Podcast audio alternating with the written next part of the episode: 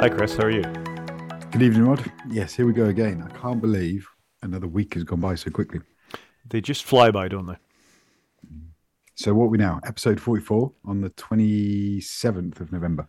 For 2022, absolutely we are. That's almost a whole year of this. That is, yeah, 44 has gone pretty, pretty quick. It's fair to say. I don't know. Yeah, I think we can do 52. I reckon we can. And who'd have thought we'd find enough stuff every week to keep talking about? And and we occasionally get the odd bit of email about too. That is true. Even though I was saying just pre-show how quiet the tech industry is of late. I know it's Thanksgiving, but just generally, if Elon hadn't bought Twitter and, and done whatever he's done with it, I think there'd be even less going on in the world for Yeah. us to talk about. Twitter is the gift that keeps giving. I mean, we haven't got a specific story on them this week, although we'll talk about them in an oblique sense. I saw a thing that he's taken the $44 billion company and sort of turned it down to a $5 billion company in the space of four weeks or something like that. I think the problem is if you report on Twitter, by the time the report's out, the world's moved on. It's just so fast paced at the moment. Yeah, well, well, it's Thanksgiving in the States, so if we have got American listeners, happy Thanksgiving and Black Friday and Cyber Monday to you probably by the time you listen to this, so good for you. Shouldn't it be a happy Black Friday week and Cyber Monday month or Yeah, you're right. It's not confined to a day anymore, is it? I started getting offers a long time before we got to the, the Friday of it. So it is what it is.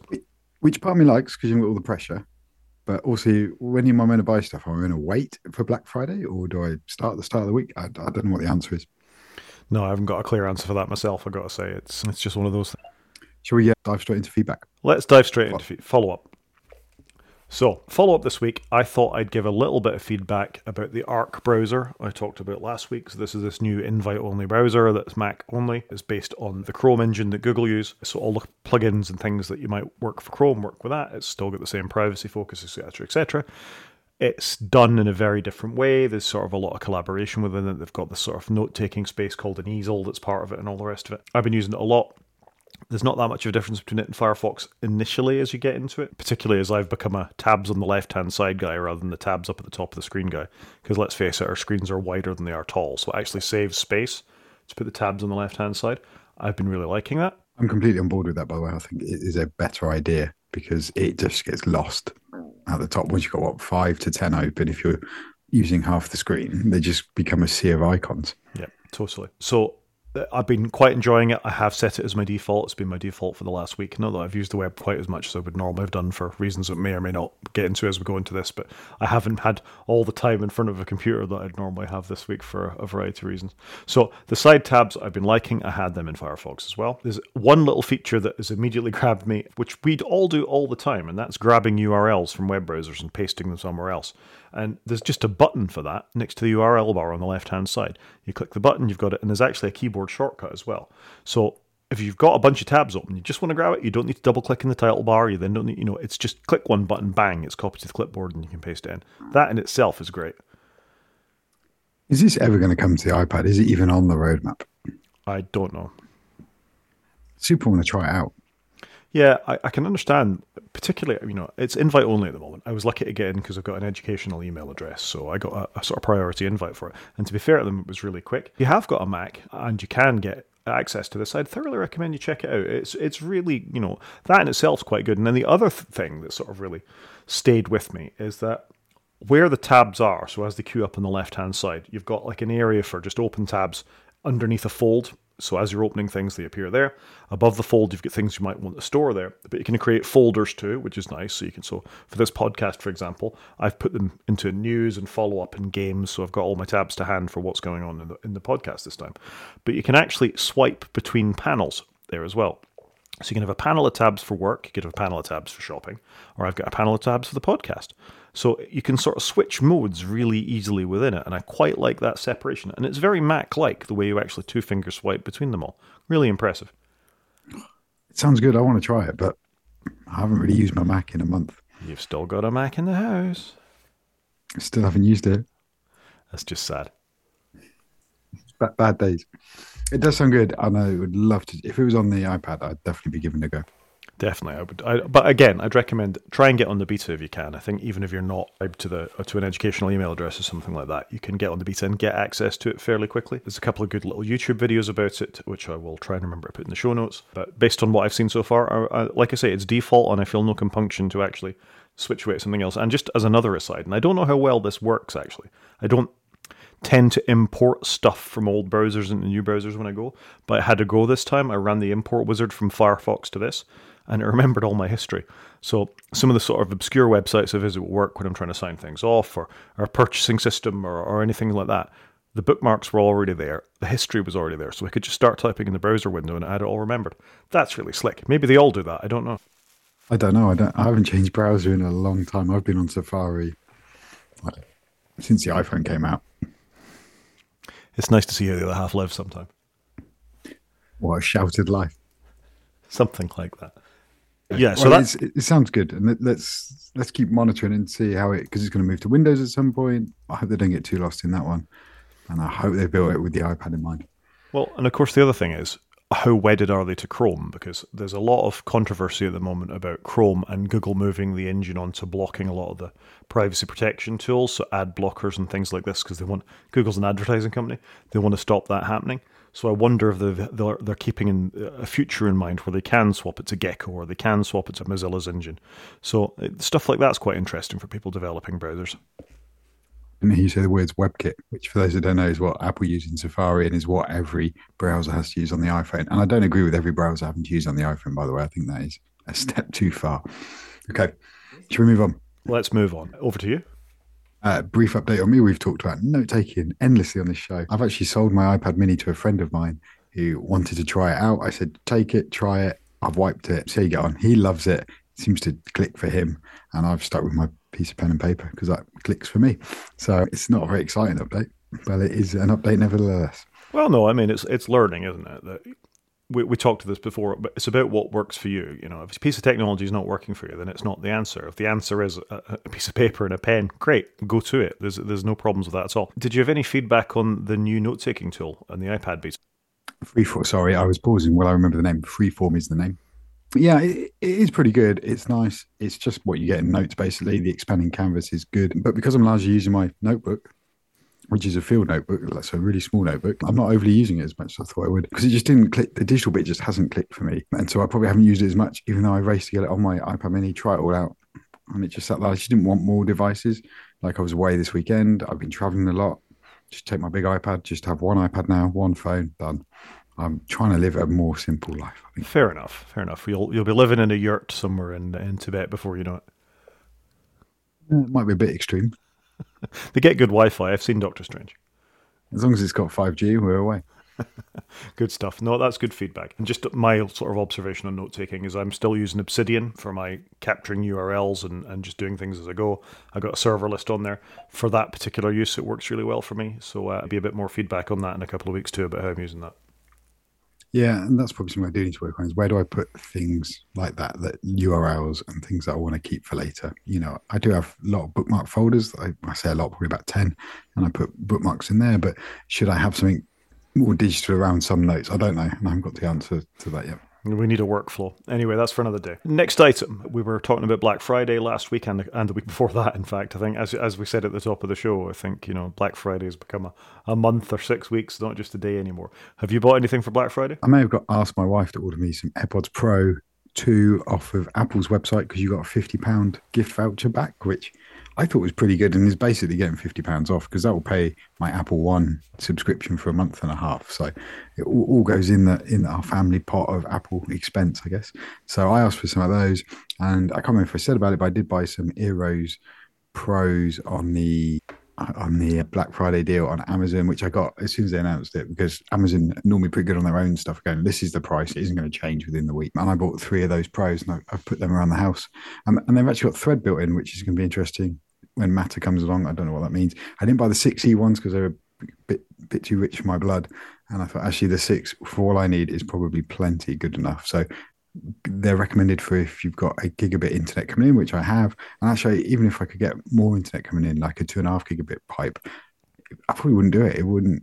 I don't. I don't think the money to, to get it upgraded any further would actually be a payoff for us because we can stream so much 4K stuff at the moment.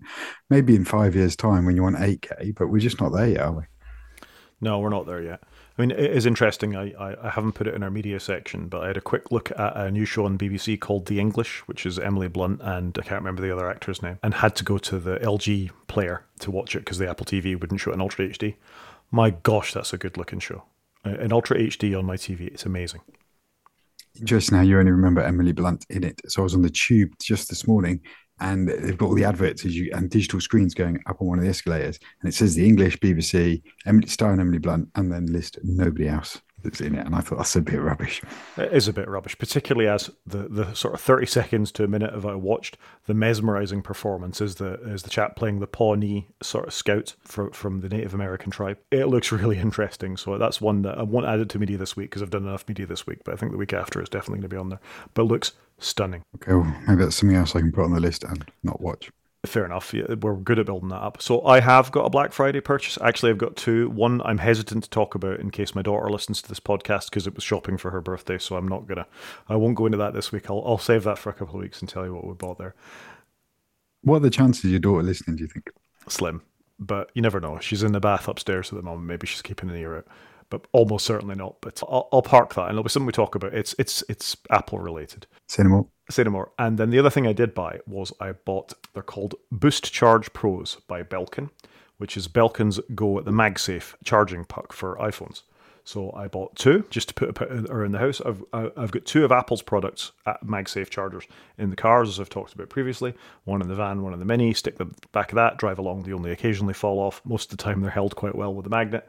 But I quite like this thing. But I noticed on Black Friday that the Boost Charge Pro was on sale.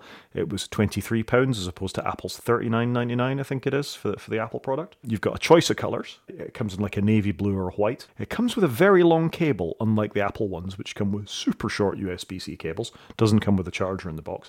And it comes with a little fold out arm, so you can actually tilt your phone at an angle while it's charging, so you can see notifications as they come up, which the Apple one doesn't and charges it at the full 15 watts. So I've had these lying around the house for a couple of days. They're excellent. It looks kind of cool, actually. I've got in my in my bookmarks I was talking about earlier, I've got one in there for a MagSafe. I click on it every now and again to see if it's dropped in price. It hasn't. It's still £39. I've bought those before for around £24 and I'm waiting for it to drop back down because I wanted one to throw in my bag because then I can take it from my bag and it'd be good for my AirPods and my phone because I barely ever use Lightning but they just don't seem to be hitting the price points. This looks very good though for the money. Did you say it does or doesn't come with a three pin plug? It doesn't come with a three pin plug. Which is the same as MagSafe from Apple, which I think is a bit pants. Yeah. So the other thing I bought that I haven't included in the show notes is an Amazon Basics USB C PD charger, 20 watts, which was nine ninety nine. I only needed one more of them because I had something else to plug it in for. It's a good price. It is a good price, and I think I don't know if that was a Black Friday deal. It was just it seemed to be the price for it. Yeah, we've actually got a spare MagSafe charger just in front of the TV in, in our in our tech room, as it were. And I just leave that, and it's right next to the kitchen. So if anybody's phone is low, you can just pop it on there. It's right by the kitchen, super easy to get to. And just having it lying around is yeah really convenient. And I can imagine as the children get older and they start having phones and need charging, it will get used a lot more. Well, what prompted this was a couple of the cables are wearing out. That you know, I don't know if you've get this yet, but you, you occasionally plug a lightning cable into a phone, and it just it looks like it's going to charge. It pings like it's charging. You can back in twenty minutes or so, and it hasn't actually charged anything. Uh, the cables begin to fray and wear because of the angle you have them at after a while. So you kind of need to rotate your cables, and I'm loath to buy many more lightning cables, knowing USB C is coming, ding, ding, ding, you know, for, for the future. So this felt a bit more future proof to me. I don't think they're going to take MagSafe out of the iPhone 15 or 16 for a little while yet. We're probably okay with this. I know it's not as efficient. I know it's not as fast as plugging in the cable, but I think the convenience of it and hopefully the longevity of it, so, you know, less e waste, all that kind of stuff, than continually buying cables is a good thing. Uh, I'm there. I've got one right in front of me now. I use it for my AirPods all the time. I use it for my phone when I'm at work, just just to top it up. I think it's fine. I, I really like. it. I'm a big big fan of MagSafe. Yep. So that was that was what I bought for it. Next story, next item of follow up, I should say. ReadKit, read kit, ReadKit on top of Feedly. Yeah. So very minor. Just we were talking about RSS, and you wanted me to try out NetNewsWire. I haven't done that yet but I thought I'd try out ReadKit, which is an app on the iOS devices. It seems pretty good. It's just had a major update. It was free to download. I'm toying with getting the, the premium version to try it out, but just seemed it just worked. It kind of just plugged it in, and it and I quite liked how it worked in that it marked things as read automatically. You didn't have to manually do anything, and you could just see what news had come today. Because I'm not very good at keeping up to date with what I've read and what I haven't. I'm not like Twitter, but kind of like the app. I hate the name because it sounds like an API. It's not the best design thing in the world, but equally, it's not the worst design thing in the world. So I, I find it quite interesting, and it just kind of clicked with me how it worked. So what's stopping you trying NetNewsWire? I'm just being lazy. I just ReadKit just basically popped up because so it, it, just had an update. So I said, try it out. And I thought, oh, I'll go try it out. So NetNewsWire is still on the list. I don't understand. I'm, I'm baffled because I think NetNewsWire will do everything that you've just spoken about. Yeah, but probably it, just came up because it's uh, had an update. That was all. And uh, it just caught me at that moment when it was like, oh, okay, I've got five minutes. I'll give it a go. Oh, okay. Rod's app of the week. Nobody pays attention, but that's okay. I'll, I'll get there. Fair enough. Anyway, it seemed a good app, and I was looking if there was just a, a tip jar. I didn't really want to subscribe, but I don't mind throwing the guy some a few dollars because I just think it, it is good. It seemed good on the face of it. So anyway, I will try and use Wire at some point. I'll put it in my to do list. I might. I got my notebook and I'll, and I'll give it a go. Next up was also me, just very briefly on shared photo library when traveling.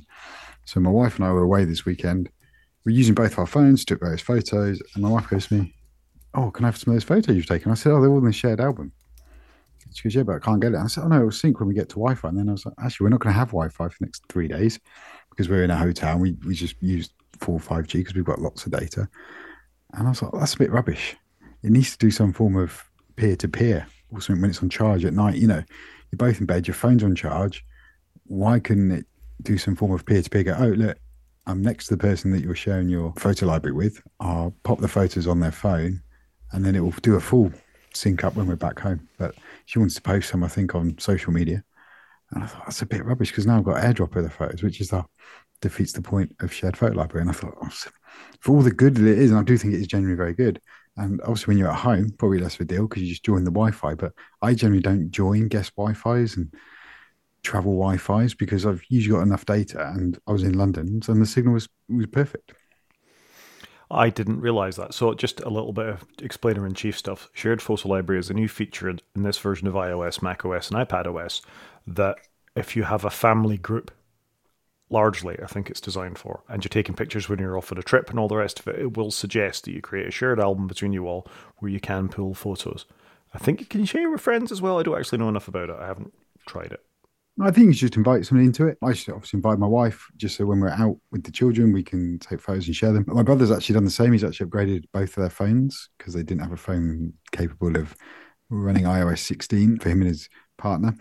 And he wanted it primarily for that reason because they've got young children and they take a lot of photos, and it is a pain back and forth photos when they're out and about. He's going well with it, but he said it'd be great if it had a read only option so you could invite somebody into the album like your children, but they could just have it in a read only capacity because you don't want them deleting a photo of themselves or whatever it may be. Yeah, but as you've just said, you need to be on Wi-Fi to do anything with them anyway, so that's a bit of a limitation. Like I said, I think most of the time it's fine. Like I don't know, three hundred days a year will be fine, and it's just those fifty days a year when you're away or, whatever it may be that won't sink them back. Yeah, not ideal. Anyway, good feedback. Keep an eye on that one. I got to say I haven't used it yet. Anyway, moving along, news and rumors. So, let me get my organized. I'm not organized. Sorry. Right. No. No, I'm right. Moving on. News and rumors. Make a timestamp. Oh, sorry. Yeah, I'll make a timestamp. Moving on. Should we move on to news? Let's do it. Good stuff. So, this first story is about Alexa's misery deepens. And before I sort of read the headline for the story and all the rest of it, I did notice on BBC Two last night or the night before, there was an hour spent talking about how wonderful Alexa was about six o'clock, which I'll, I'll try and dig out and remember to put in the show notes, uh, if not this week, for next week, about the development of Alexa and how it's been worthwhile and sort of the evolution of language over time and all the rest of it. So it's clearly something that's in the public eye. This isn't a nerdy tech thing. You know, if mainstream broadcasters are making programs about things like Alexa, all right, it's BBC Two, then it, there's a market awareness for this kind of device, isn't there? So I thought to contrast that, if you look at the story from Ars Technica on Amazon Alexa being a colossal failure, on pace to lose $10 billion this year, I just thought that's a really interesting juxtaposition, isn't it? I concur with you then. Alexa's always been held up as kind of this poster child that you can do lots of things with it because you can add different skills. I believe they call it like ordering a Domino's pizza or whatever. But it's really interesting you say that. That A, it was on TV and they're talking about it. B, this article's here saying it's a big 10 billion loss and they're selling all the devices at cost. And then if you open a tab and go to Amazon, they're selling the dot with less than half price. So it's normally 39.99. They're selling it at 16.99. So it's no wonder they're making their money on the devices. And to be honest, I don't think 40 pounds is a huge amount of money for, for the smart speaker that it was. So I think they're they're doing some of this to themselves a little bit with their eagerness just to sell things at cost. But I was reading the article and I'm not surprised though, but it doesn't sound like they had a plan really of monetizing it other than selling hardware, which I think Ticket does that and it's got a very good reputation. But they never really got to the place where you're going to pay a recurring revenue or they're charging their partners. You know, maybe they should be doing an Apple on this and charging their partners, you know, for every pizza that's ordered with Domino's or every, everything that's, that's ordered. Have they got any data on whether it's driving any more Amazon orders? You know, people talking to Alexa and going, order some more cotton wool beds from Amazon, for example. Don't know. They would know that, obviously. So I'm not big surprised that that it's not generating the revenue they wanted because I don't think they ever had that business model and they've kind of come up with the technology and then they're trying to, I guess, a bit like Facebook, retrofit the model to it. Yeah, it, it, it's definitely. I mean, it's interesting. In the article, they say every single plan they've tried to make money out of Alexa has failed, and and as you said, which is the interesting thought, is what they released was kind of the it's, it's not evolved that much. The skills are interesting. You could plug stuff into it. You could plug your shopping list, and you could stand at the fridge and shout out things you wanted to add to your shopping list, or it would play radio, whatever. The basics of tell me the time, tell me a joke, start music, you know, play a podcast. That's table stakes at this point. And yeah, they were first to market, but none of that has really evolved to anything absolutely meaningful. And like you say, having a partner like I don't know, pick one, Volvo, I think, have a, have an Alexa integration, for example. Certainly, other motor, motor manufacturers do. It, what does that really give you over what's already in the car from your Tesla, from my BMW, for for whatever the other way around, your my Tesla and your BMW? It, it's not really it's not really bringing a lot to it other than that voice recognition. But everybody can do voice recognition. Even Siri's rubbish voice recognition is capable of doing that stuff these days. It hasn't evolved. They still continue to sell hardware. They're losing money. They're losing staff and there's no money anywhere in this. So I'm not surprised that they're struggling so much to sell this. Amazing it's taken them so long to figure this out. A couple of points though, I think what is interesting is they say they've never made any money from it of everything they've tried. I don't recall anything they've tried with it really, like to generate revenue, because you haven't heard though of a major right. We're now moving the voice assistant in this direction. If you know what I mean, we haven't really seen that come out. So whether it's stuff they've tried internally that's never garnered traction with the outside world, and my oh, sorry, gone. No, well, there is the thought that they were recording your voice to see what was going on in your house. You know, as as as the, um, the monetize you thing in the same way Google monetizes searches and what you're doing on on there and, and pitches things to you. If they'd had the ability to do that, which occasionally all these companies have been caught leaving the microphone open recording what's going on, then you know maybe that was a business model. They thought they'd be able to profile you more effectively or pitch you things as part of it. But as you say, that's a very undirected, hopeful approach hopeful and, and, and very much scare quotes around that, not a here's how we're going to make money from this product. Yeah, I think that's the problem. Um, probably leads me into my second point though. Is this just the end of people of voices in tubes being useful? Because I think we've all tried it. We've all realised it's not that fantastic. Like when you're in the kitchen and you go, "Hey, Dingus, please add this to the shopping list." You know, I want garlic when I next go to the shop. Um, it just takes longer and if you've got music on or you're having a conversation, it interrupts it. Whereas you can take your phone out, add it quickly onto the list. You're not interrupting the conversation, or if you've got music playing. I don't use the voice assistant, say, in my car, because I've usually got music on or a podcast. I don't want to interrupt it. Or if I'm out for a walk and I walk a huge amount with my headphones in, I've got my watch on me, I've got my phone on me, and I don't use any of the voice assistants because it's quicker for me to do it and it doesn't interrupt what I'm doing. And I think that's the big problem with voice assistants you have to interrupt what you're doing. And they're normally coming out of a speaker, which you're listening to someone on. And so the only thing I really use Siri for on my HomePods is play something I like. That's the one thing I think it does really well because it just plays tunes it knows I like. Occasionally, my kids will know, ask it a joke or tell it to shut up. And that's probably about it. Other than that, I just do it manually on my phone and direct the audio out of those speakers. Yeah, you're not wrong. I think our interactions with these things is falling, and you know, we talked. One of the things I was thinking about getting for Black Friday were Sonos. All the deals weren't good enough, and it was the microphone free ones I wanted. I didn't want any sort of voice assistant baked into them particularly. The only thing I shout at my HomePods to do is to uh, set a timer or occasionally play some music, and that's it. Occasionally, I do the shopping list thing. Just occasionally, like if I've got dirty hands or something, I'm like, oh look, we need get pasta next time. Yeah, that's about it. Yeah, it's it's not. You can understand why the market's stalling, and th- th- there's quite a staggering little fact here. At one point, Alexa was getting a billion interactions a week, but most of those conversations were trivial commands to play music or ask about the weather. Those questions aren't monetizable. I totally understand that. No, and that's what people want from it, and you have to have that service now. So it is strange that they they didn't really come up with a plan for this. But then, like I say, I guess you can say the same about Facebook. They didn't have a monetizable plan. I was watching the social network recently, and they made loads of money out of it, and it worked for them. But it just, I don't know. But I guess equally, like with Twitter, how did they let that part of the org get swell so much? I mean, that feels like mismanagement. It does, but at the same time, you can understand how the new shiny gets the attention you know this this was going to be the next evolution in computing. As we've said with facebook before they don't own a computer system. You don't buy an amazon phone or an amazon laptop. You might buy it from amazon but you don't buy it you know a branded thing. So this is them hopefully thinking they can get into the next space. And if the next space is about that you can understand why jeff bezos you know as zuckerberg is now with the metaverse you know focused on something that can potentially bring the next generation of revenue in. And it's you know sometimes you miss Simple as that. Apple don't always hit. Google certainly don't always hit. And I, I think Meta and Amazon have both failed in this space of what's coming next. Given that your next point is about Apple getting patents on their car project, it's probably right that we, we segue into that because you've just talked about uh, Amazon missing and apparently Apple have been pouring similar sorts of money into a car that's never seen the light of day. Well, this is an, an interesting story. Just uh, in the last week, and it's the story is Apple won 46 patents, and it's not just on lighting stuff, although some of them are to do with car lighting. So the one you've highlighted is a vehicle lighting systems with adjustable interior lighting. So there's two car patents in amongst these 46, and you know, companies file patents all the time. It doesn't necessarily mean they're they're coming to light, but this is a lighting system that may be integrated into a seat, door panel, dashboard, or other interior portions of a system such as a vehicle.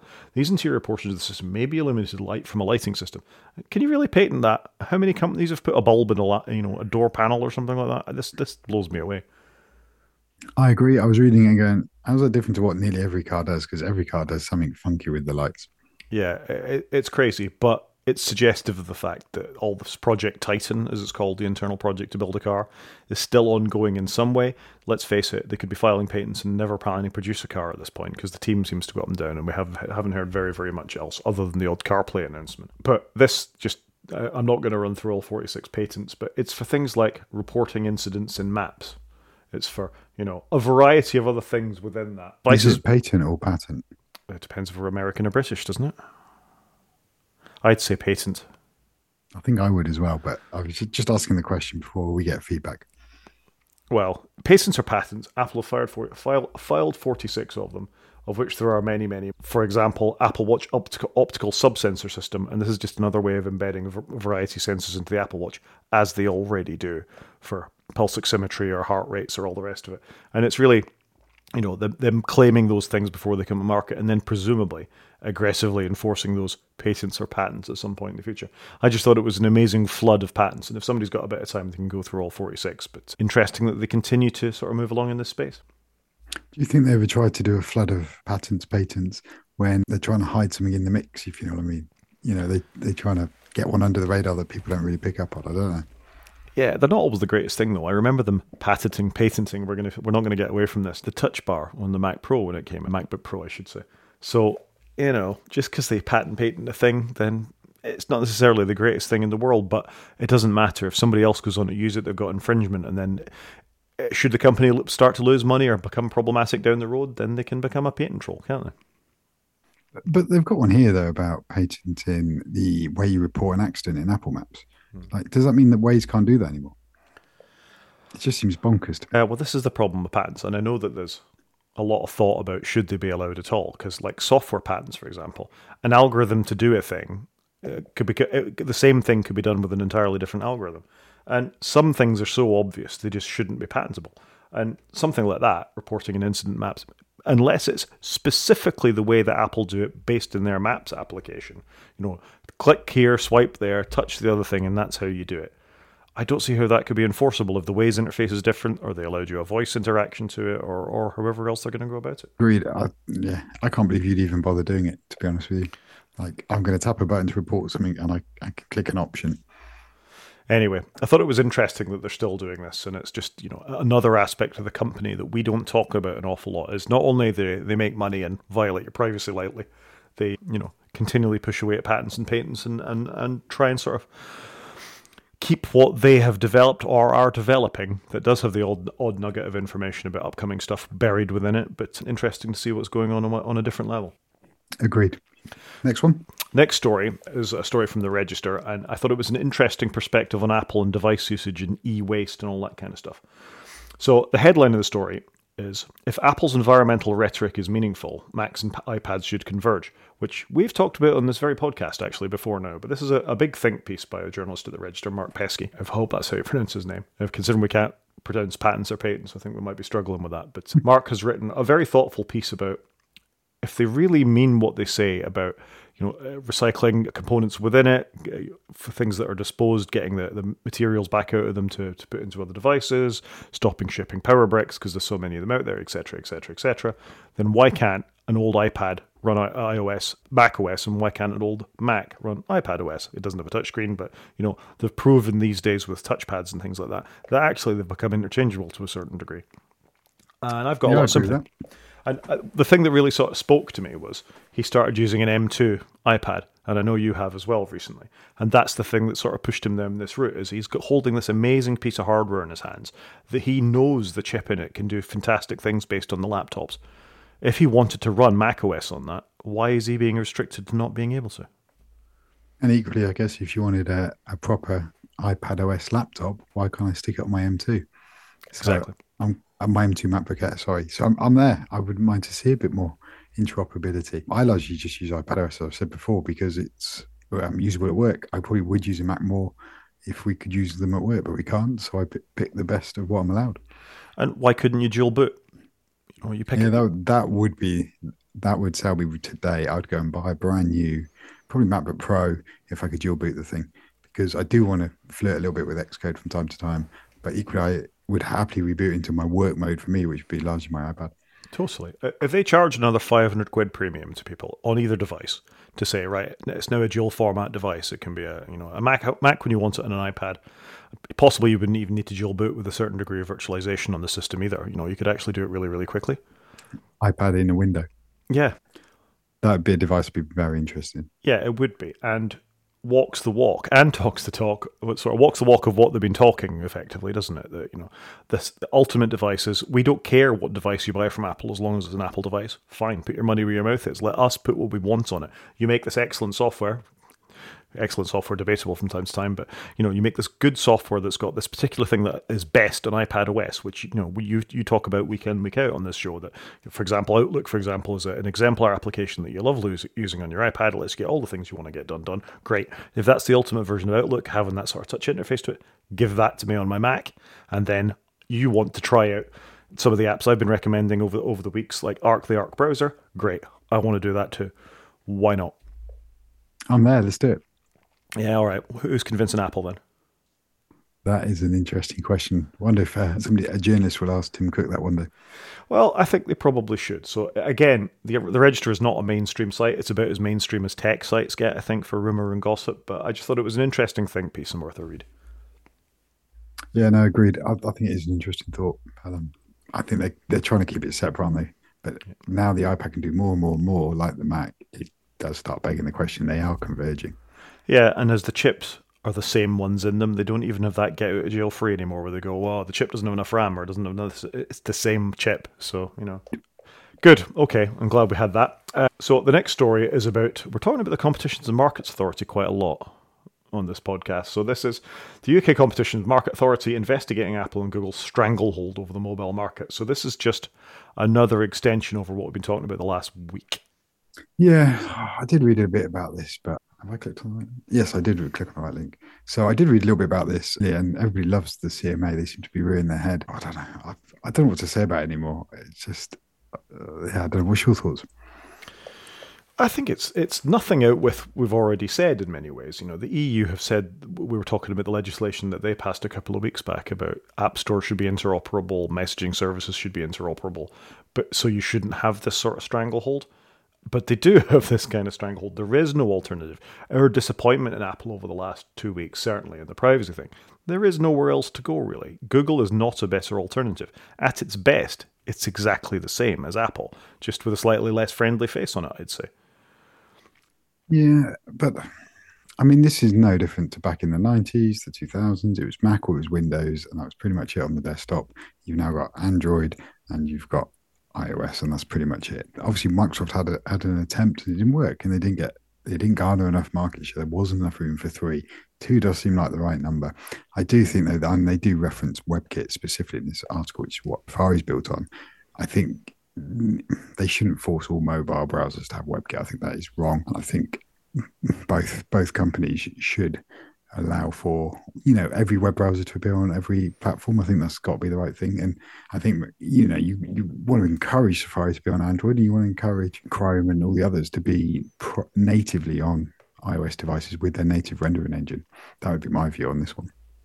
I think the fundamentals are the, that it, that it's right that the platforms shouldn't be locked down to such an extent that you can't make consumer choice. And if consumer choice is you want to run your Arc web browser on your Android phone or your iOS device, you should be allowed to. The device manufacturer, as we've talked about before, should go, we prefer you got it from here, our store, but of course you can download another store and get it from there, or you can sideload it and put on what you want. You know, the devices, particularly iOS devices, are meant to be sandboxed in such a way that it's impossible for bad acting apps to get out of memory anyway. Fair enough if you if you're duped into giving credit card details or something to an you know an inappropriate thing, and but you've ticked the box to say no, I wanted this from another app store. I've sideloaded myself for the way forward. But uh, what it, what this story says to me is that all of all of the you know governments are coming to the point now where they're right enforcement is going to happen unless you change things quickly.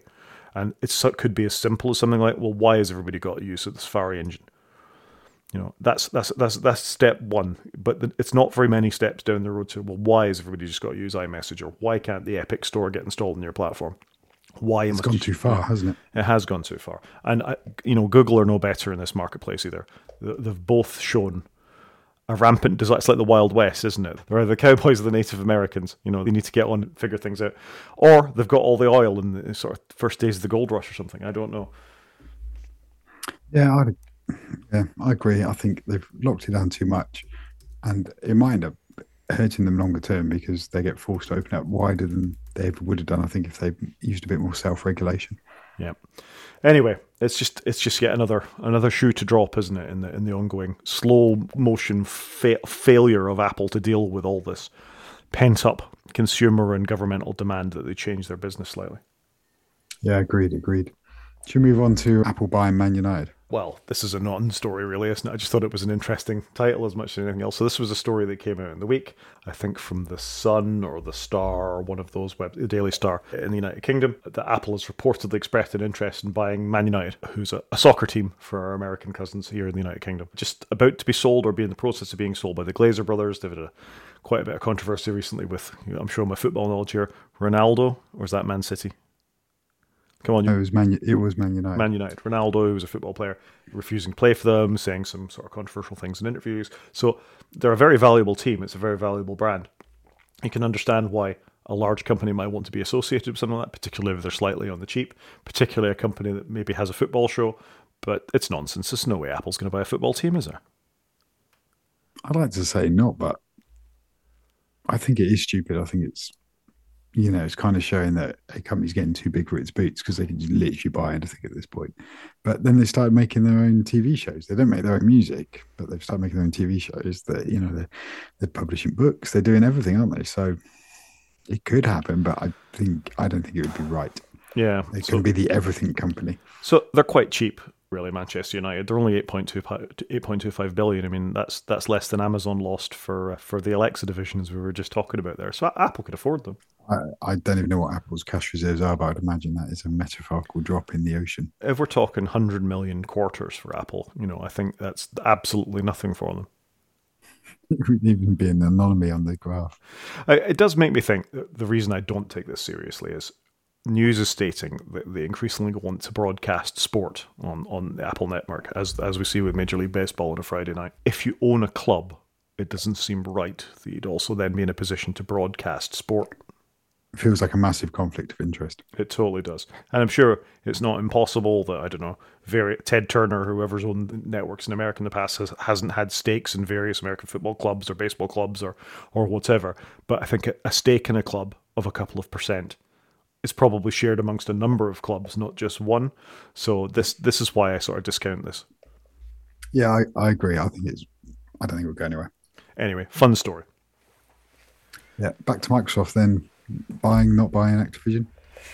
Yeah, this is just again, it's the sort of third strike for them, isn't it? We had the Competitions and Mergers Authority, we had the EU, and now we've got the FTC in America also saying we don't like the look of this Activision Blizzard Microsoft merger that's that's ongoing. So this doesn't feel like it's going to happen at this point to me. I kind of agree. I did listen to Decoder again, which had Phil Spencer, the CEO of Xbox, on it, and they did quote him as saying, "As long as there's a PlayStation, they're shipped to it." So, you know, that's not legally binding, but everybody's getting very very hell bent on this one. I mean, I'd imagine though Sony's making up so much noise around this that surely at some point they're going to try and buy a company, and Microsoft are going to get them back.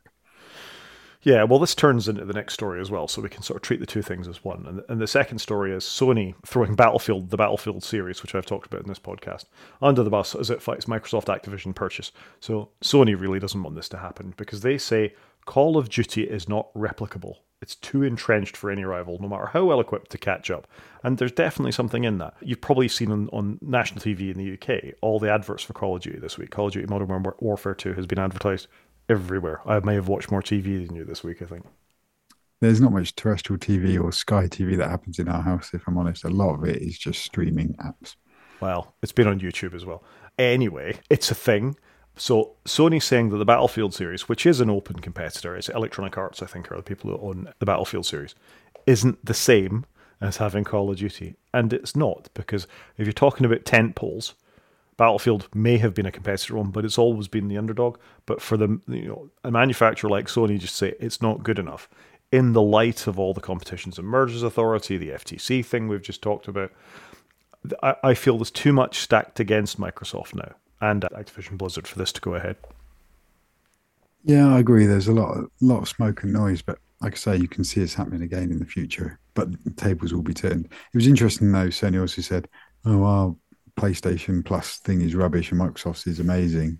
So they're they're just throwing each other under the bus. And Microsoft going, "Oh, you get more exclusives on PlayStation than we do on Xbox. You're much better than us. You get loads more exclusives by like an order of five, you know, magnitude of five times as many or something." Well, so they're just picking holes in in themselves, which is a bit it's a bit hard, isn't it? No, it's not. I kind of get it. it, in the sense that we've just talked about uh, Apple and Google going, you know, don't look over here. You know, we've got competition. It's over there. Look, it's Google. Look, it's Apple. We've got closed app stores the next sequence of people that have closed app stores are Microsoft and Sony and Nintendo. So they don't want people looking at them too closely at this point, going, hang on, why can't I get Microsoft Games Pass for, for PlayStation? And equally, maybe people on Microsoft's side of the fence would want, you know. So I, su- I suspect this is all around, the oh no, that's all fair competition here. We can't have too many murders. It will make it unfair, etc., etc. So that's my sort of feeling for where this is coming from. Yeah, okay, I can kind of understand it, but just, I just felt a bit dirty to me that they're just pointing out their own flaws. Well, it is what it is. It, it, but it, it's interesting. It is interesting. It's, there's a lot in play at the moment in the gaming space, and it'll just be interesting to see where it falls. Yeah, I think you're right. Though. It possibly won't go through, but I'll bet you ten quid. Xbox try and buy something. We've got a few bets. we need to we need to write them down. We can't keep having these bets and there being no consequences. If only we had a note taking that, we could put things if we had time to do it, we need somebody to listen. And go, if a listener wants to take that up, please, please get in touch with us and tell us what bets we've made. so our last bit of news was about iCloud for Windows, showing other people's pictures. This one I thought was not a good look for Apple, and there's kind of two issues here. There's one where people are seeing other people's videos or pictures in their in their iCloud photos, in essence, and the other one was some people are shooting videos on their new iPhone 14 Pros and it's coming back black and stuttery. So it just it seemed like those two issues conflated together. But they have just had a recent update, haven't they? Which enabled Microsoft's native Photos app to see your iCloud photo library. So whether this is all all linked, you know, together, I don't know. The worst thing is you're syncing in with your new Windows just made app that we've covered on this show, Windows for iCloud, and you're seeing someone else's photos. That's just Not unforgivable. Good. Unforgivable. Are, you know, aren't they meant to be encrypted, locked to your account, etc., etc., in some way, shape, manner, or form? Yeah, it's the one thing that can never happen, especially photos, because you know it could be photos of your children playing, it could be photos that you don't want anybody else to it could see. be photos of yourself playing. You know, there's there's all sorts of reasons you wouldn't want to see that. You know. Agreed. It's and, not right on many levels. And what happens if you get some celebrities photos? You know, there's there's already been enough scandals with with photos being stolen off iPhones and iCloud accounts for, for celebrities and being passed around the world. That something like this just makes it potentially happen again. There's quite a lot of Windows users with iPhones, I suspect. Yeah, I wonder how many people actually install this. I'd love to know the install base of the iCloud thing for Windows, but it's obviously enough that they're starting to make a bit of noise about it. And there's probably more because they recently made some noise about it saying it now works natively. So it's just bad all round, isn't it? And again, silence from the company. You know, shouldn't Apple apologize in some way, shape, manner, or form for this? Is saying nothing good enough in this day and age? Um, yeah, that's the worst, isn't it? I think they need to respond with something, even if it was a this this looks awful. We're really sorry, but we don't know. We're looking. We're investigating. Surely something is better than literally zero. A, a very small percentage of users, zero point zero percent of users, have been affected, according to our investigation. You know, we'll, more news when we get it. But no, nothing. Yeah, it's not right. That really cheeses me off. Yeah, so I, I agree with you. I think this is just another example of them not getting this right. And again, the company that's meant to be sorting it. We kind of hold their fingers to the fire with this, and I think rightly you know, your data is secure with us. They show a padlock in their adverts. Trust Apple, trust Apple, and then stuff like this happens. Not good enough. Yeah, agreed. This is they've they've gone a, line too far here. Definitely. So bad. Okay, I think that'll do us for the news, unless I've missed a story. Uh, we've gone long, so I would agree. Okay, moving on. Media. I'm going to talk a lot this week. Do you want me to just kick off and you can butt in, or have you got anything you've you want to particularly draw attention to? No, I, I well, the only thing I'm going to say, and I'll do my bit first, is Slow Horses season two comes out on Friday. Hey, I'm quite looking forward to that. And I don't know if you saw it, but oh, who's the fine actor that plays the lead? The name is Gary, Gary Oldman, Oldman. Sorry, he he has said that if Slow Horses is the last thing he does, he'd be quite happy with that. Which is a shame because he's fantastic, but you know what a career. He is fantastic. He's been in all sorts of things. He's been terrific. He was even great in Friends back in the day. I noticed he's doing the voiceover for the advert as well. I had not noticed that. No, if you watch the advert, uh, the trailer again, you know, Slow Horses season two, it's definitely Gary Oldman doing the voiceover. Yeah, I'm quite excited about this. I actually hadn't watched the trailer till very recently, and we've criticised Apple in the past for not publicising these shows well. It's been all over YouTube. I've been off a lot this week, which is why I've got so much media to talk about. Been off work this week, so I've had time. This was notable to me that it was there. I was in London and you could see it in like bus stops. There were posters, and I was on the tube and things, and it, it I saw it splashed around a lot more than I was expecting. But it, some of it's obviously set in London, so it's you know know your audience, I guess. I think it looks fantastic. I'm this and Succession are the two things I'm looking forward to watching. No, there's enough shows on Apple TV now that I think we talked about it before that I would debate giving up an Apple TV subscription at this point. There's too much stuff on there I enjoy. Agreed between the, this and For All Mankind for me and Foundation when it comes back uh, uh, and others. And actually, Mythic Quest Raven's Banquet season three came out, which was a, a, show that I loved in season one and kind of fell out of love with in season two. So I kind of need to make an effort to watch that too. We're just listing stuff I've never seen.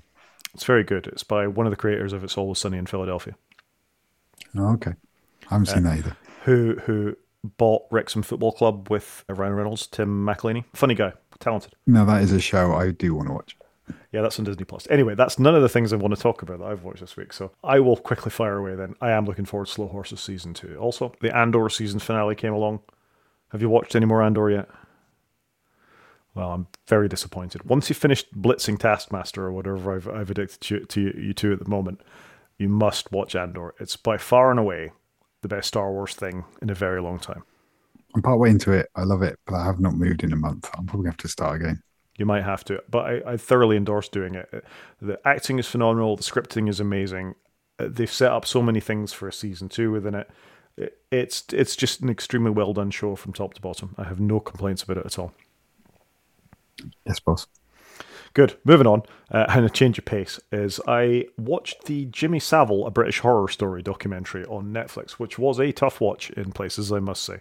I didn't grow up in the United Kingdom. I grew up in Saudi Arabia, and I came back to this Jimmy Savile character, and I was thinking, why is everybody watching this guy? There's something just deeply odd and creepy about him, which is easy for anybody to see after the fact. But he was deeply odd and creepy, you know, even before all these revelations came to light. Oh yeah, he was definitely in a in a different place, but I guess that was part of the appeal. I was aware of him as a child, but I don't think I was overly aware how weird and creepy he was. But equally, I wasn't I wasn't his biggest fan either. It was just something that was on TV when I was a I don't know ten year old kid, I guess. But it, it's a two part thing. It's two one hour parts. There's one sort of setting the place of why he was where he was on British television and what he did on the BBC and the fact he'd get 40 million viewers a week to one of his shows and things like that. And then the second part with hints of, you know, there's an investigation going on or this wasn't quite right or, or all the rest of it. And then there's the second part, which is going through what he did to people and reports from the victims and, and, and how it all came to light and all the rest of it. And just the thing that staggered me, I, I had an inclination about all the involvement he had with hospitals. It wasn't just on TV shows, it was psychiatric hospitals, it was spinal injury patients, it was all sorts of stuff that he was just more or less given a free pass to. And then the other part of it was his influence with the establishment. So Margaret Thatcher thought it was the greatest thing since sliced bread, pushed three or four times to get him a peerage, which was not back because there were these rumours floating around that it wasn't quite kosher. And then with the royal family as well. So his biographer showing all these letters from the royal family asking Savile's advice about things like what should I do in the wake of the Lockerbie disaster. And wow, yeah, I mean, it was really quite eye opening to me that, that I, I obviously knew what a scumbag he was, but it's genuinely just to to learn how pervasive his influence was across media, society, and government It's really just it was a revelation.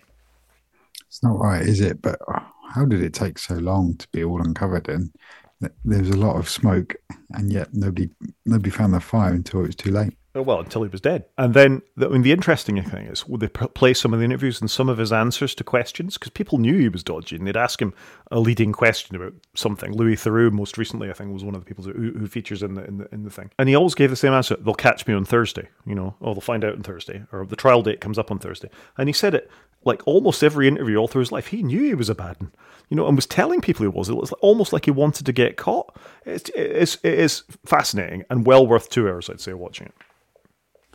I think I might struggle with the tough bits. It is a tough bit. There's a no, there's a, a multitude of tough bits actually, but it, it's it's definitely an interesting thing to watch, and I, I do quite like a documentary. It must be said, but uh, yeah, not not a pleasurable watch, but you know, one of these things that I think you'll you'll benefit from having seen. Yeah, I like a documentary. I love stuff based on real life. My, I prefer the more success stories that are hard to pull off. But yeah, they managed to do it because they all tried really hard and they did something amazing. Whereas this, I think, will just annoy me. Well, yeah, it is what it is. But that's my phrase of the week, by the way. Uh, anyway, moving on. That's that's one of the things I watch. So one thing, and I'm afraid I tried to watch and gave up on very very rapidly, is called Echo Three, which is a new program on Apple TV Plus. Did you see the trailer for this? Yeah, I've seen. It. Uh, all right is kind of my my output of the trailer. I think, and if I get five minutes, I was going to watch it, but sounds like I shouldn't bother. No, don't bother. Or run away screaming. And it's a shame because it's got Luke Evans in it, who is a, a, a, good Welsh lad from around this neck of the world. I think he comes from Pontypool or Pontypridd, I forget which. Was Bard, uh, Beetle Bard in the Hobbit films and has been in a whole bunch of stuff. He was Gaston in Beauty and the Beast, live action version of Beauty and the Beast. Terrific actor, beautiful singing voice, great. What a dreadful show. Managed to bore me with like an SAS Navy SEALs type invasion thing in 20 minutes. No way you'd expect the words boring to be used in a SAS sort of show. No, and you, and you look at the headline for this from the Academy Award winning writer of The Hurt Locker and Zero Dark 30.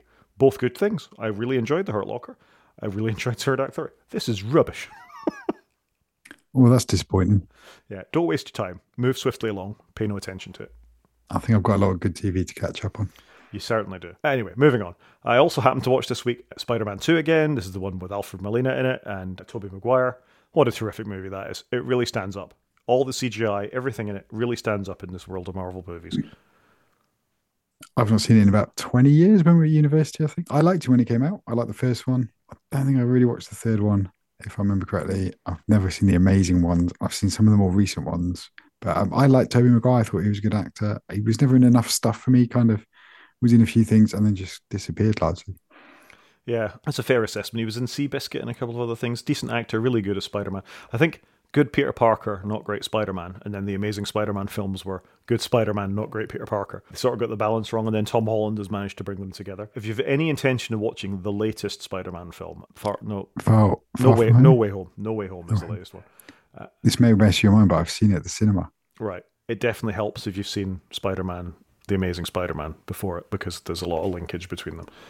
Uh, well, I've seen some of them. I took four, four 10 year old kids to see it. Fun. You wouldn't have got everything out of it, though. So, without spoiling Spider Man No Way Home, Spider Man 2 is great. It really, really does stand up.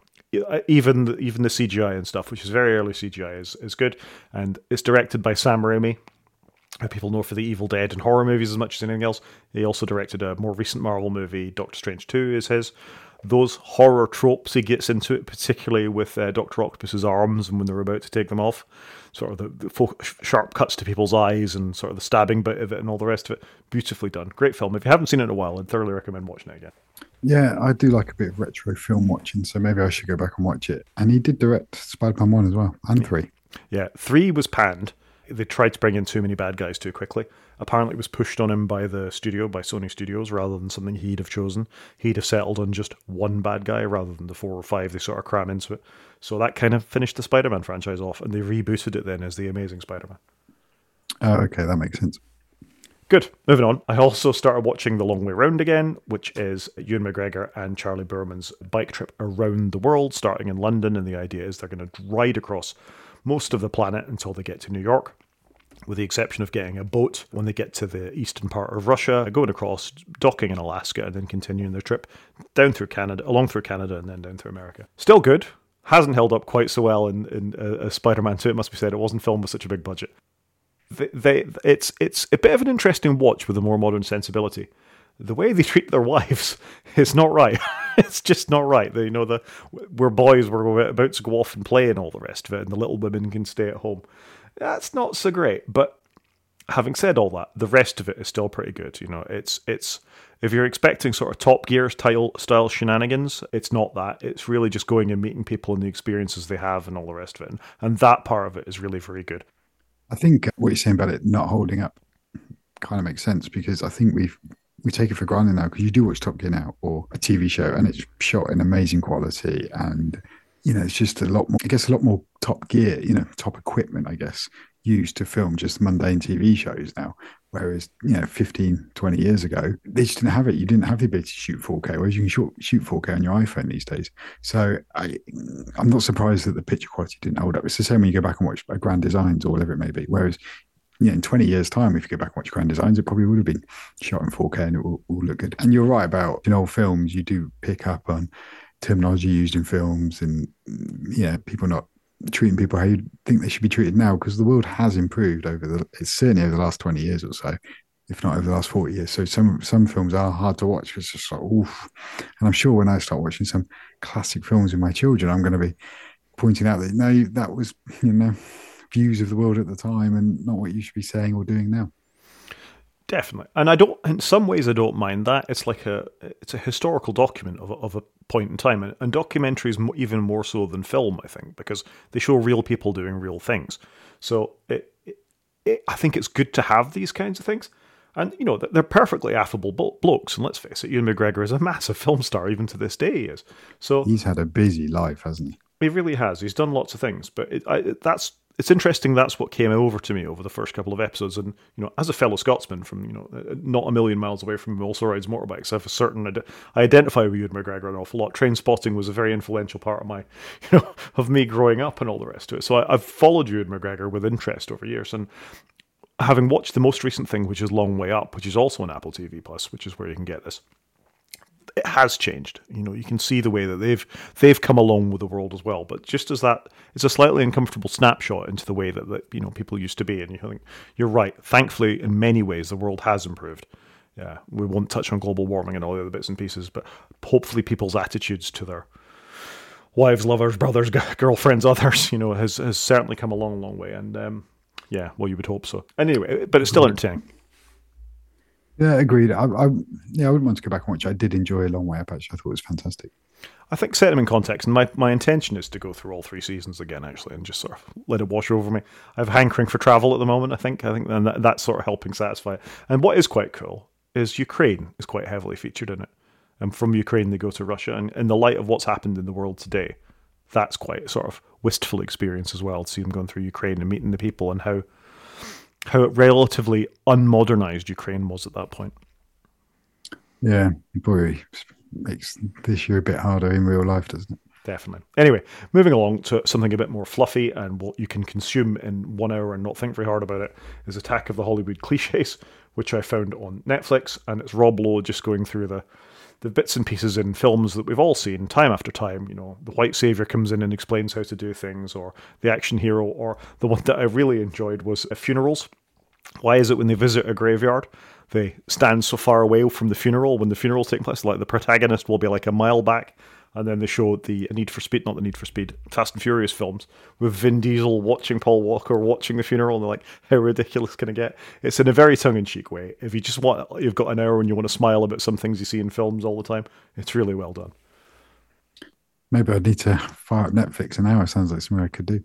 Yeah, you can you can sacrifice an hour, and Rob Lowe is always very watchable. Yeah, he's fantastic. He is. So just to finish, I should probably finish in the lighter thing. I haven't scheduled these very well. I actually watched a relatively new film, which is called uh, Emily the Criminal. My youngest daughter's name is Emily. I hope there's no sort of crossover there. And I mentioned Trainspotting earlier, and this feels a bit like a modern take on Trainspotting without all the drug use. It's about a student or a just qualified student sort of descent into criminality based on our crippling student loans, which they put on people in America. I don't want to give any more sort of spoilers away about it or anything. It's very well rated on Rotten Tomatoes, which is the link I've put in the show notes. Ninety-four percent from the critics and seventy-nine percent by the audience. That's a bit high for me. It was it was a very watchable film, but it's not something I'd rush rush to visit again. Other than Aubrey Plaza's performance.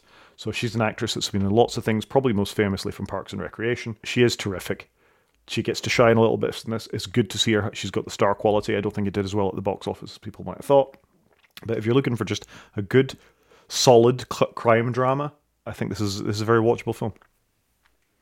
Okay. Yeah, Rotten Tomatoes gave it 94%, but the audience only gave it 79. So it sounds like you concur with the audience there. It looks interesting. I have seen the posters around quite a bit, actually, I must say, but I've not seen the trailer for this one. So I need to find more time in the day.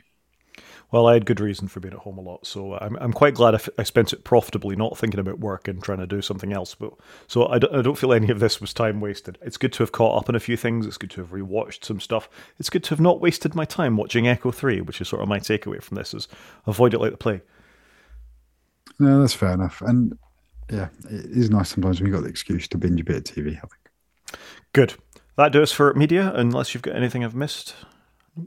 I've watched so little. Fair enough. Uh, well, I've played very little this week. I haven't been able to sit in front of the computer. So what's happened for me has happened largely in front of the PlayStation. I downloaded Play- Space Hulk Tactics, which must have been something that was in one of the monthly offers at some point. It's rubbish. Don't bother with that. It lasted all the 25 minutes on my PlayStation before I switched it off. It's kind of a a mix of a tactical. You can place your space marines on this ship somewhere, and then you get a movement section, and it's turn based, and in, but in third first person perspective, it really doesn't work well. It's like a wannabe XCOM done extremely badly. Avoid. So the one PlayStation game you mentioned, I thought, great. Well, I was going to recommend something for my PlayStation. He's always going about Steam, and you're telling me don't bother. Don't bother. Fantastic. But I can recommend Slay the Spire, which you can get on your PlayStation, which I played a lot more of, and it's awesome. Yeah, I've got on my phone, and that's probably about as far as I've gone with it. I should need to find the more time. I barely played. I haven't even really played threes this week, so that, that's certainly saying something. But I did play Gran Turismo Seven, and I booted it up. And I was like, "Oh, there's an update out," and I actually sat and watched the update. Normally, I think the PlayStation got really good, and it seems to update everything, and I don't even notice. But it downloaded the three gig file, and then I had to install it did all that. And I thought, oh, I, I thought it'd just be a patch. But actually, no, I got three new cars and a new track in Michigan. And I thought that's fantastic. And the cars were quite cool, actually. There was a BMW M2, which is a car I always hanker after. There was a Sierra Cosworth, which, being an 80s kid, was just a bit nostalgic for me. And then the other one was a Nissan something or other. I'm not really up on my Nissans, but I thought it was a great update and it's free. They are continuing, and I know a lot of people play online, but even though for those of us that don't play online, they are continuing to keep adding to the game. And I, I begrudgingly spent about seventy pounds on this game, and six months later, I'm still getting good value for money out of it. I deleted it to make room for Space Hulk Tactics. I think you made the wrong decision. I think I made the wrong decision. I definitely made the wrong decision. I got to say, it, the, it's nice that they're updating it, and I did enjoy doing it. I, I, completed it as much as it was at the time. I don't feel a huge compunction to go back and keep playing it, though. It's not a five minute game, and it's not something I'm going to invest a lot of time in at this point. It's sort of a weird middle ground for me. I can't explain it. I play so few games, but yet for some reason it's just clicked, and I quite enjoy it. I can go. i have been doing some licenses lately. I just beat your score actually, which was quite pleased with myself and our, one of our mutual friends. And I got to the top of this. I was going to send you both a picture, but I was just doing the licenses, and I quite enjoy some of the licenses. I'm trying to get gold on them, and you know you've got to do 40 seconds of track perfectly. And I, have been quite enjoying that because you can have 20 goes at it, and you've actually not burnt a huge amount of time.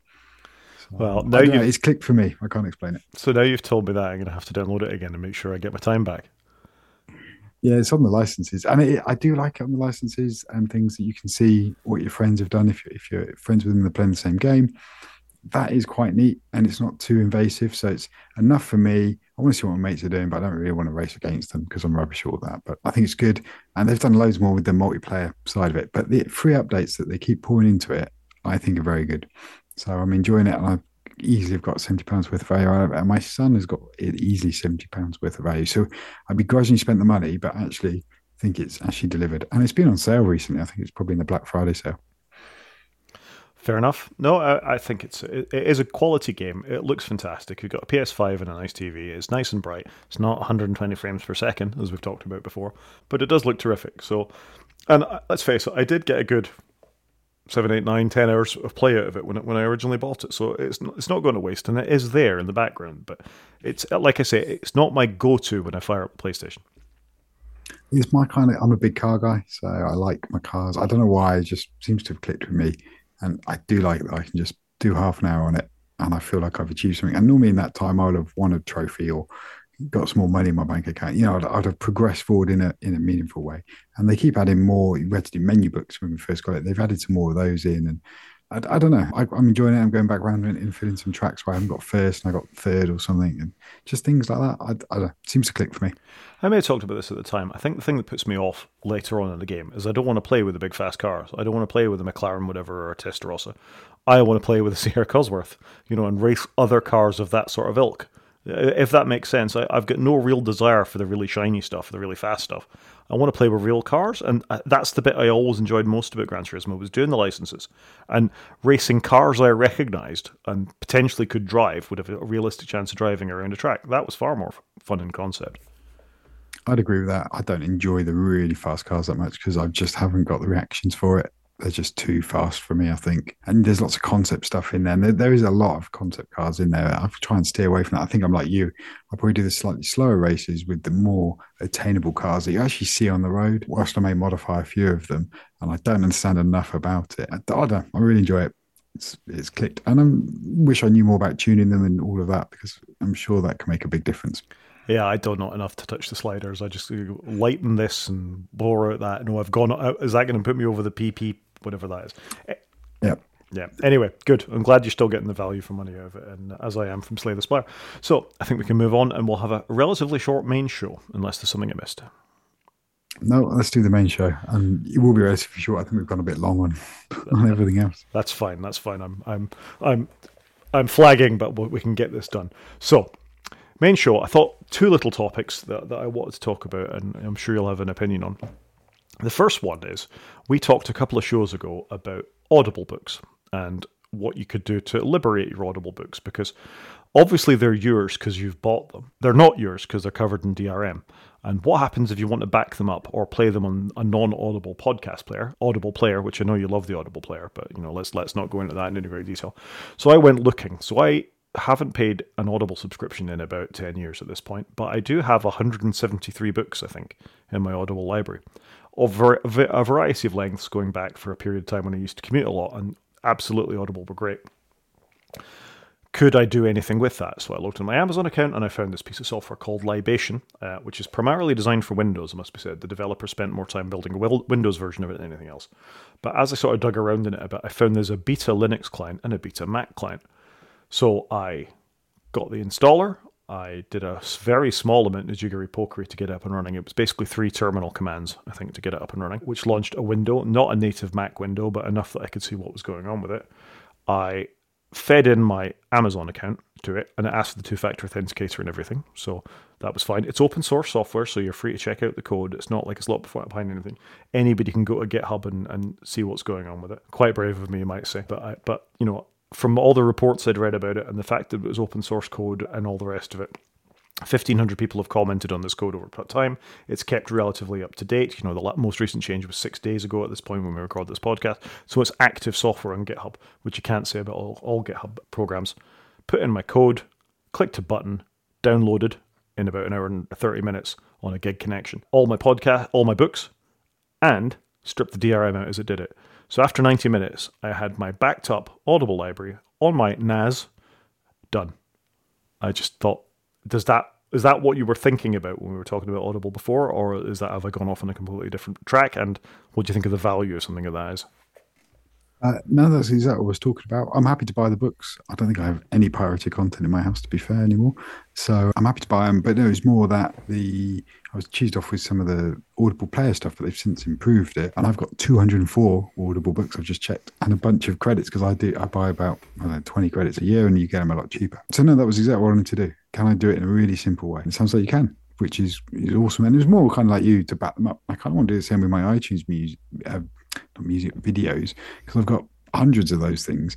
And actually, if it ever goes away, how do I rip the content off so I don't need to, you know? So I've got it because I've paid for it. I've legitimately paid for it, and I want to enjoy it in you know ten years from now. Well, this is it exactly. I spent a lot of money on Amazon for the years I was subscribing to them. I, I view them as my books. I think Amazon must view them as my books because you know they let this to this day they let me download them and do whatever I want with them. But they're not my books because they're wrapped in DRM and I'd always have to use that player to do it. So all this is doing, I don't intend to share them with anyone. What I intend to do is keep them on my NAS so they're there. And now I can put them in my podcast player of choice and I can listen to them whenever I want. So, as an experiment to myself, I'm going to do that. I am also going to have another go at the Castro podcast client because Marco's annoyed me to such an extent, actually, that I'm going to go off and try Castro rather than Overcast. I'm going to try and sideload one of these audiobooks into it and see how Castro treats the audiobook in line with my podcasts. You should try sideloading one into Apple Books because I'm not sure if you can do that because that also has an Audible audio audiobooks player in it. So you, I don't know if you can add your own content because you can add your own PDFs to Apple Books. You know, if you wanted to have your manual, because I used to put my manuals in there for thing for gadgets and TVs and ovens, but I don't know if you can put audio, your own audiobooks in there. I don't know enough about Apple Books. I don't think I've ever launched Apple Books.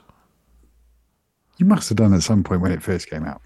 In fact, is, is it still a thing? Is it what's it called? Apple Books? It's called Books. Oh, it used to be iBooks, and then it became Books. Well, you learn a thing every day. I probably have launched it back in the day, but I certainly well, haven't. You should just try it though. Can you sideload in a audiobook? I don't know. Like I said, I'm amazed you can do PDFs, and probably if they launched it now, you wouldn't be able to put your own PDFs in it. I would surely they wouldn't take that away. Like you say, I, I, it's, it's vaguely coming back to me that that was quite useful. The ability to take PDFs with you when you went here, there, and everywhere. And it was, in fact, I've opened books, and all I've got in there is the Swift programming language 5.7 version. So there's something going on there. There you go. And it was quite neat because you could stick a PDF in it, it would sync it to all your devices, and you could download them and cache them. And it, it was kind of cool in the day, but I haven't used it for a long time. Right. Real time follow up, which is makes for fascinating podcasting. If I drag the M4B file, which is what this has left me with, into Apple Books, nothing happens. I'm not surprised, but it was just a thought. Oh, hang on, hang on. I was thinking about it. I had to hover over it for a long period of time, and now I've just got a little. No, that's not actually doing anything. Nope, don't do that. I'll try it in Castro. All right, you try in Castro and report back. Anyway, the, the point of it was software and open source software that you can see the results of is available to do this kind of stuff. I haven't looked into the iTunes side of it at all, particularly video. I think it gets very a bit more sketchy with video, but certainly for audio, the things I feel I bought and a number of years ago, I've liberated from my library and it's backed up on my NAS, not in a Google Cloud or anything else like that. It's on my stuff for the future. So yeah, I think it's a good idea. So, link in the show notes if anybody is interested and has an Audible account and wants to know how to back up your own stuff, not to share stuff with anyone else. This is not what this is for.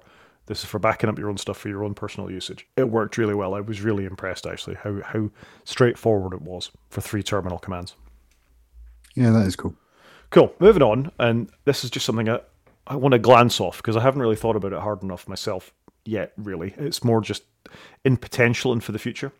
It was to talk about Mastodon because I moved to Mastodon, or at least I'm trying out Mastodon as an alternative to Twitter. And what Mastodon runs on, which is a thing, a thing called the Fediverse, which is short for the Federated Universe. So this has obviously come about as a consequence of what's going on with Twitter and Elon and all the rest of it. And this started with a okay, I remember having a Mastodon account from a few years ago. I couldn't remember what it was, couldn't find any passwords related to it, so I had to start again. And it sort of bears relation if anybody's thinking of doing this about how Mastodon differs from Twitter. And fundamentally, Mastodon differs from Twitter in that there isn't just a server. Twitter is you go to twitter.com, you create an account, and that's it. So the company has control of all those Twitter accounts. Everybody goes there, it's just one place. It's very straightforward. You agree to their terms and service, and then you're beholden to their terms of service. So when Elon comes along and makes his changes and annoys everybody, then everybody is equally annoyed, but he has the power to do that because it's controlled by one person. Mastodon has a decentralized server ethos, and this federated thing is that anybody can technically start a Mastodon server. So that makes it complicated when you go to create an account because you're not just rod at twitter.com or whatever my Twitter handle was. You know, you're rod at whatever Mastodon dot instance you're at at whatever. So you get like a double at. You get the at for your username and then you get the at for your server instance. Sounds a bit more complicated than it is. Basically, it boils down to you need to pick an instance that's available. So the biggest one is mastodon.social, which is where most people have gone up to now. But it's it's stowed out, it's booked up. You can't get on there if you try. You can't create a rod at mastodon.social at the moment. Certainly when I was looking to it, because they didn't have space to do so. But all these other instances talk to each other. And I'll take a breath and let you ask a question at that point. Is that just because they're they're uh, overwhelmed? Is It's a- it's closed. it's a little bit that they're overwhelmed, but also I don't. The point of it is not everybody should be on the same server. This is the point of this federated universe, is that if I decided that I wanted to start my own Mastodon server, I agree to like a code of conduct. It's not a terms of service as such, and I can start one. So, for example, Paul Haddad from Tapbots, who created the very first pull to refresh Twitter client, has moved lock, stock, and barrel to, to Mastodon. He's created his own Mastodon server for that that he can run on. So he can be Paul at mastodon.tapbots or whatever it is that he's created. It gives you that sort of flexibility. A, you could rely on something somebody that likes. So for example, I'm not giving any secrets away. I joined mastodon.scot because I happened to be looking for something and I'm Scottish and that, that's what came up for me. So that was fine. You know, I, I found that they were available the fact that I'm on mastodon.scot doesn't mean my posts can't be seen on mastodon.social and I can't follow people on mastodon.social. All the servers talk to each other and that's why it's federated. So if you lose one instance of Mastodon, then the others can take up the slack. And that's kind of the sort of resilient approach in nature to it. This federated universe thing is fairly you know it, it, it's it's an approach beyond just mastodon. There's a youtube equivalent to it called peertube i think. There's a publishing thing for publish, publishing blogs like substack where they give you an approach to it but they don't take control over it. You know the the fact that the, the technology that it's built on is gpl it's designed to have this federated model where you have got a number of instances that talk to each other and it lets you do things that Twitter, for example, doesn't. So, for example, if mastodon.scot decides it doesn't like mastodon.xxx, if there was such a thing, and it wants to bar all the users from that, it can just exclude them. So you can lose a whole bunch of people from that. But the idea is that they shouldn't do that. It, the, the community comes together in a very sort of more liberalized way, for want of a better word, than, than maybe Twitter would do. So you should.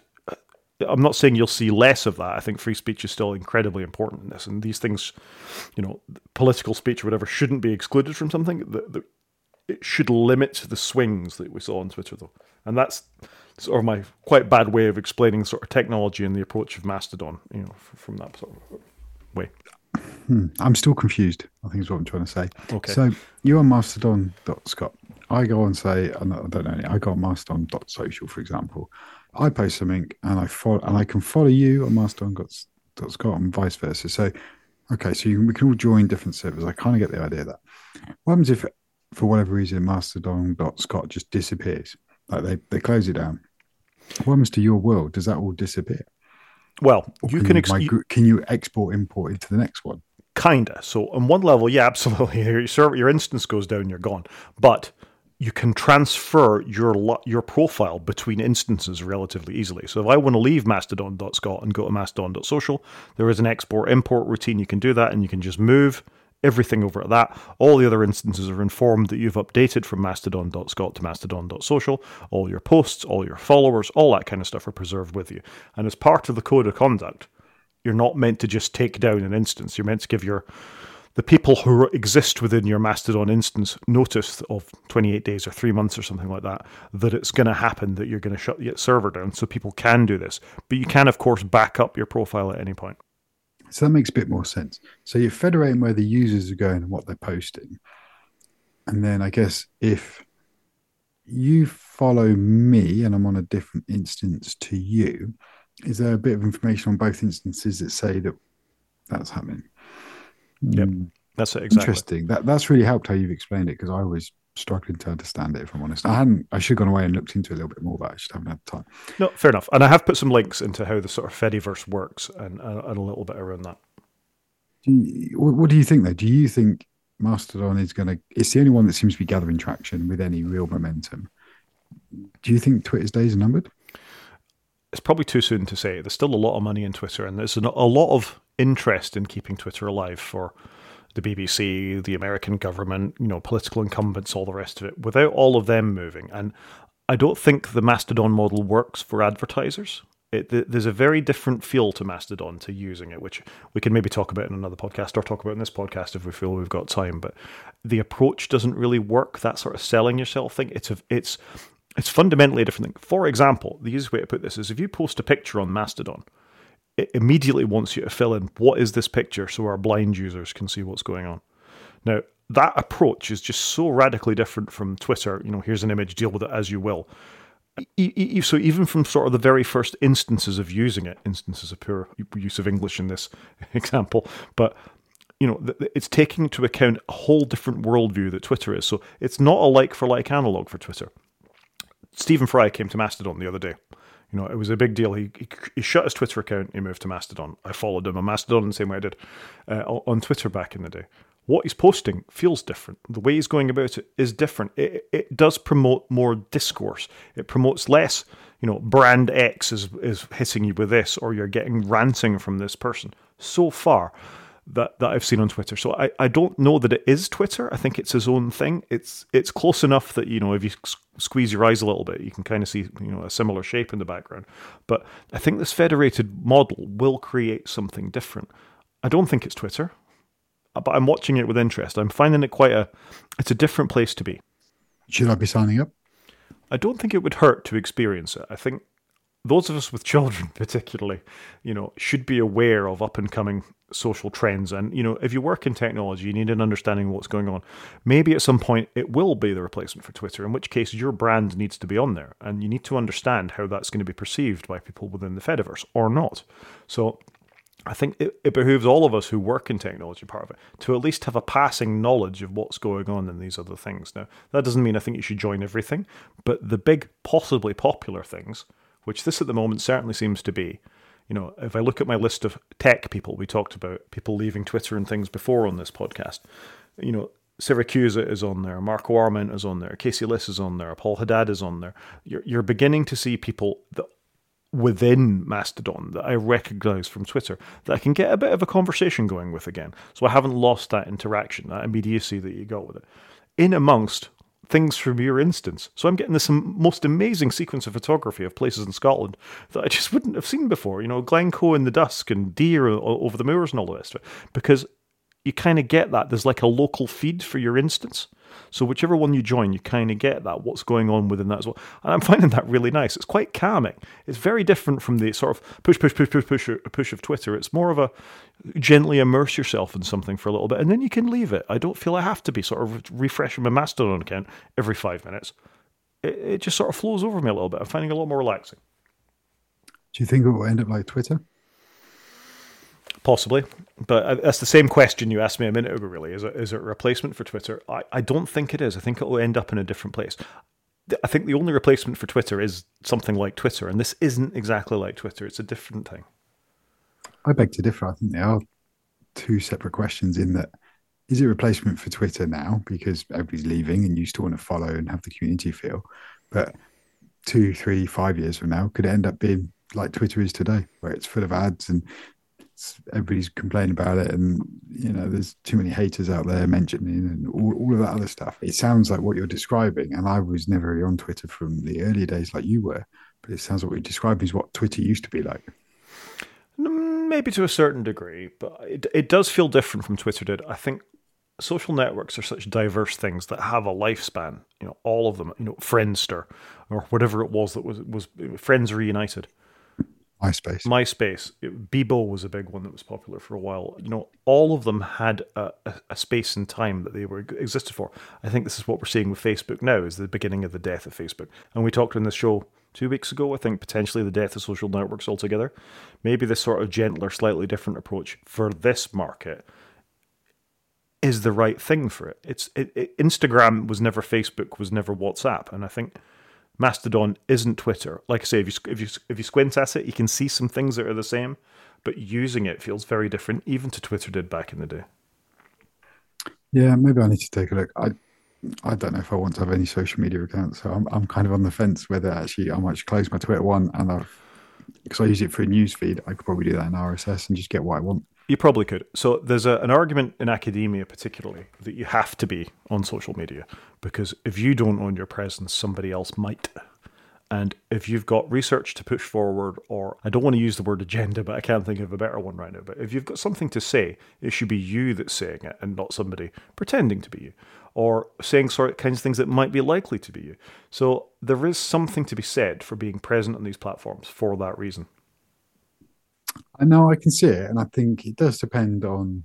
It depends what you're on there for. If you're on there for work purposes, you're you on there for social purposes, are you on there just for fun or interests? So my reason for being on Twitter is more just have a feed and follow people that I maybe listen to on a podcast or see on TV or you know are involved in sport. People I don't know. Don't know how I use Twitter. And just as a newsfeed, I didn't really talk to anybody. I didn't like anything. It was just more that I had a feed. I have LinkedIn generally for people I know, and that's people that I will connect with, and I only connect to people that I've spoken to, whether it's a, a partner at work, whether it's somebody I work with, whatever it may be. But again, that's that's people in my workspace. And then if people I want to socialize with, I text them. It's very old school, but that's that's how I operate. That's kind of my three separate pools on the Venn diagram. They don't really overlap. They're just three separate buckets. And I don't know why. I don't know if that's old school or I've just never really been a social media person. But I also take your point. Should be aware what's going on, on social media because my children are going to start going on it in a few years, and then I'll need to start worrying about how I police it and make sure they're okay and oh, all those other things. Yeah. All of those things are valid. I don't think you have to be on social media, particularly depending on what you do. You may have absolutely no interest in being on social media because you get that whatever it is, be it the social contact from texting or, or your news from NetNewsWire or or something like that. So yeah, I think you can find what you want to do in, in whatever aspect it is useful, but there is value. I don't think whatever avenue you do, be it NetNewsWire or whatever, it doesn't devalue having something else like a Mastodon or like a Tumblr or whatever it is else you choose to consume some method of social discourse. Even if it just gives you an insight into how the other half live, you know what I mean?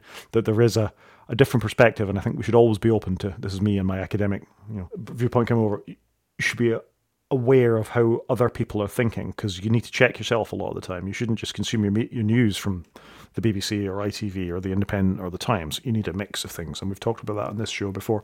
That I think you need that healthy balance, and you shouldn't restrict yourself to the, what the algorithm gives you. Because let's face it, both Twitter and Facebook restrict to the algorithm. This doesn't shuffle you into that kind of bucket. It does shuffle you on who you follow but that's on you to choose something that I think gives you that balance. But maybe that's just my weird political leanings. I don't know, but uh, that's my that's my perspective. So I'm immersing myself in Mastodon to a certain degree. Uh, no, I agree with you. I think you do you do need to know about the outside world. Very often, I go into work and I talk to my colleagues, and it's generally about something I've seen in the outside about how another company's doing something, or have we ever thought about doing like this because I read about this, and t- trying to take on board other people's views. And it's the same within work, isn't it? You talk to your colleagues, and they might give you a different way of thinking about something, or doing something, or tackling a problem, or proposing a solution.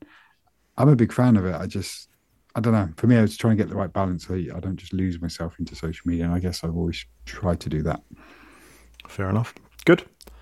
That that was that was me on the Fediverse. Maybe we'll revisit that at another point. I'm I'm I'm I'm keen to see where it goes. I liked your explanation of it though, because I hadn't really understood it, and I think you really helped me to get my head around it. And I've listened to a few podcasts talking about it, but I still didn't really get it. And I think yeah, that's really helped. Good. Glad to help. So, moving on, I've got an app of the week this week, which won't surprise anybody based on what we've just talk, been talking about, and it's called MetaText.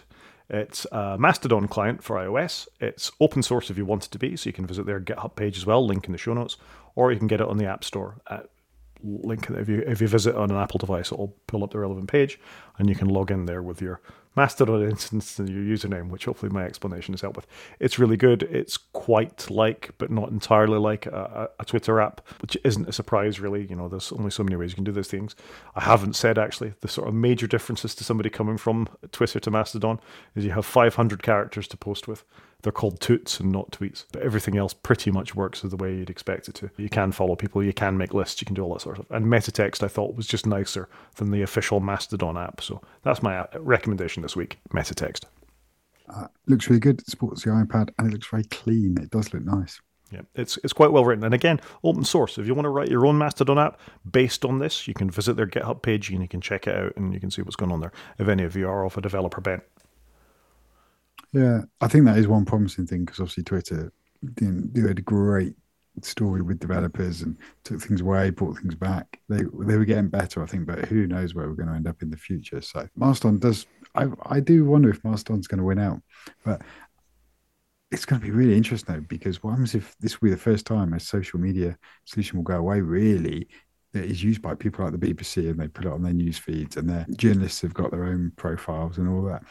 How long do you think between now and insert number here? Do you think it's going to be until you see a journalist doing a, an article and their Twitter handle isn't there anymore and it's replaced by a Mastodon handle? We're in danger of going back. We're in danger of going back into the main show here, based on my app of the week. But that's okay. It's a very difficult thing to say. Personally, I think the evolution of walled gardens, and I, I include Facebook in this, have been very bad for the open internet in the sense that you, people used to have a site or a blog. If you want to see what they had to say, you could visit them there and get it. Businesses would be the same. If you want to buy widget X, you'd visit widgetx.com and you'd buy the thing. The move to Facebook, encouraging people to have Facebook marketplaces to do this, I think was extremely harmful. Uh, you know, for, for, for those for those brands and for those people, because you had to visit them inside of somebody else's walled garden to do it. This feels to me like it's opening that back up again. If you want your own instance, you can. You can put your stuff on there, you can run it yourself, you can do all those kinds of things. It's an open standard to do so. So I hope this is kind of redressing that balance. There's no reason the BBC couldn't have their own instance, you know, uh, and do that within this. So, you know, it feels like it's redressing a more open version of what the web should be rather than what the web has become. I don't know if it's there because for most people it's too nerdy, too geeky, they're not going to do it. But it's not that hard to create an, an account in this instance. It's not that hard to start your own blog anymore. So I hope this is this is better really than a Facebook or a Twitter fundamentally. I was about to say the same. I wonder if BBC would ever set their own instance, and then they own it, don't they? And there is that benefit if you're a big corporation, you can own your destiny a little bit more. So it's very interesting. And equally, I wonder at work, will we start doing Mastodon where work? We do LinkedIn, we do Twitter, we do TikTok. You know, it depends on the brand, but we, have got all these different outlets for it. Be interesting to see is Mastodon going to slowly start creeping in.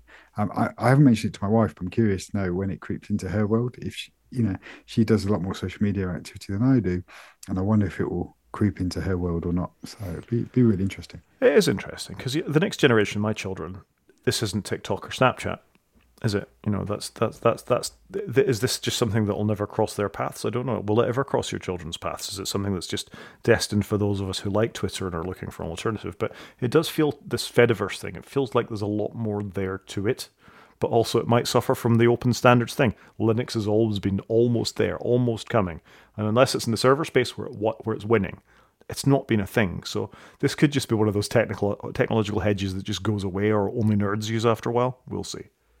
Yeah, I'm curious though. I am curious to see where we end up with it. Definitely.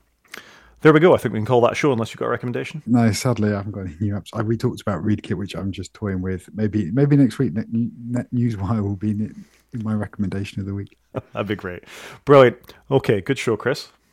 Yeah, thank you, Rod. Sorry we've gone a bit long. And uh, if anybody wants to get in contact, please email us at wakefromsleep at protonmail.com or reach out still on Twitter at WFS underscore podcast. Maybe that will change to Mastodon in the future. Brilliant. Talk to you next week, Chris. Cheers, Rod.